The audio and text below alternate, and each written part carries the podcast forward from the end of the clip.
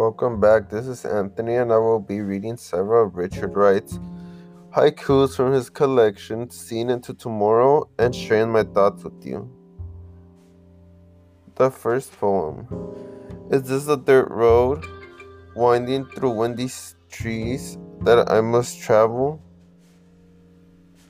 My thoughts on this it's it's talking about a certain spot he is, and it reminds me of a road that maybe like in the night or in the daytime with not much people around. He's riding through, I don't know, a forest, something, and it's just windy, and he could hear like the trees whistling and stuff, and it's it just reminds me of that.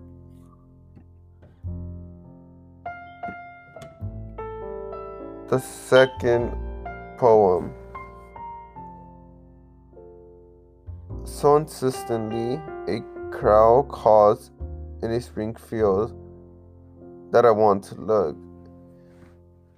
It might be talking about a group of kids or a group of people that are on a field and there's a certain animal they've never seen before and then it's on the field but they are too afraid of looking at it or it might be happening happening consist- consistently, but they don't know what it is. They just hear noises in the field, and that's what it reminds me about.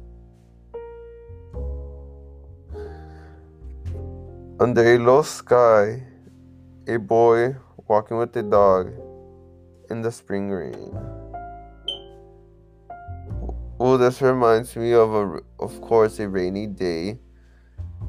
The skies are gray and then there's a kid walking his dog in the rain. And yes, the weather, of course, has to do with the sky, which is low.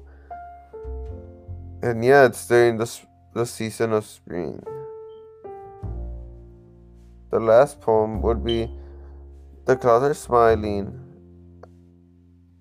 at a single yellow kid kite Hold, sorry, I'm gonna read that one more time. The clouds are smiling at a single yellow kite swaying under them.